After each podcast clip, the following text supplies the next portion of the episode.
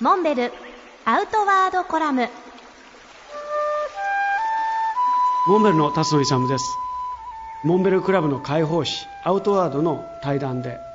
京都大学霊長類研究の第一人者松田哲郎先生と対談する機会を得ました。先生はまた犬山市にある日本モンキーセンターの所長でもあり京都大学学士山学会の会長でもいらっしゃいます。そんな彼に命を懸けて人の登らなかった山を登るという行為を果たしてチンパンジーがやるのかという疑問をぶつけてみました。すると先生はきっぱりとチンパンジーは冒険をしませんというふうにおっしゃいました。すなわち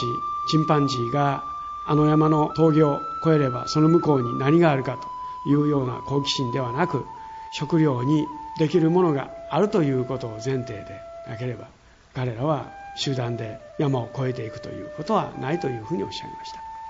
確かに人がやらないことやれなかったことをやってみたいというこういう好奇心は人間独自の特性であると。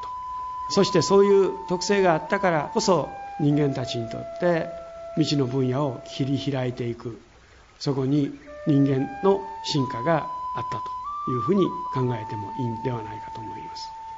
一方で松沢先生が長年研究対象として付き合ってこられたチンパンジーがいます。愛ちゃんと言います。彼女はテレビ画面に映し出された1から10までのランダムな数字が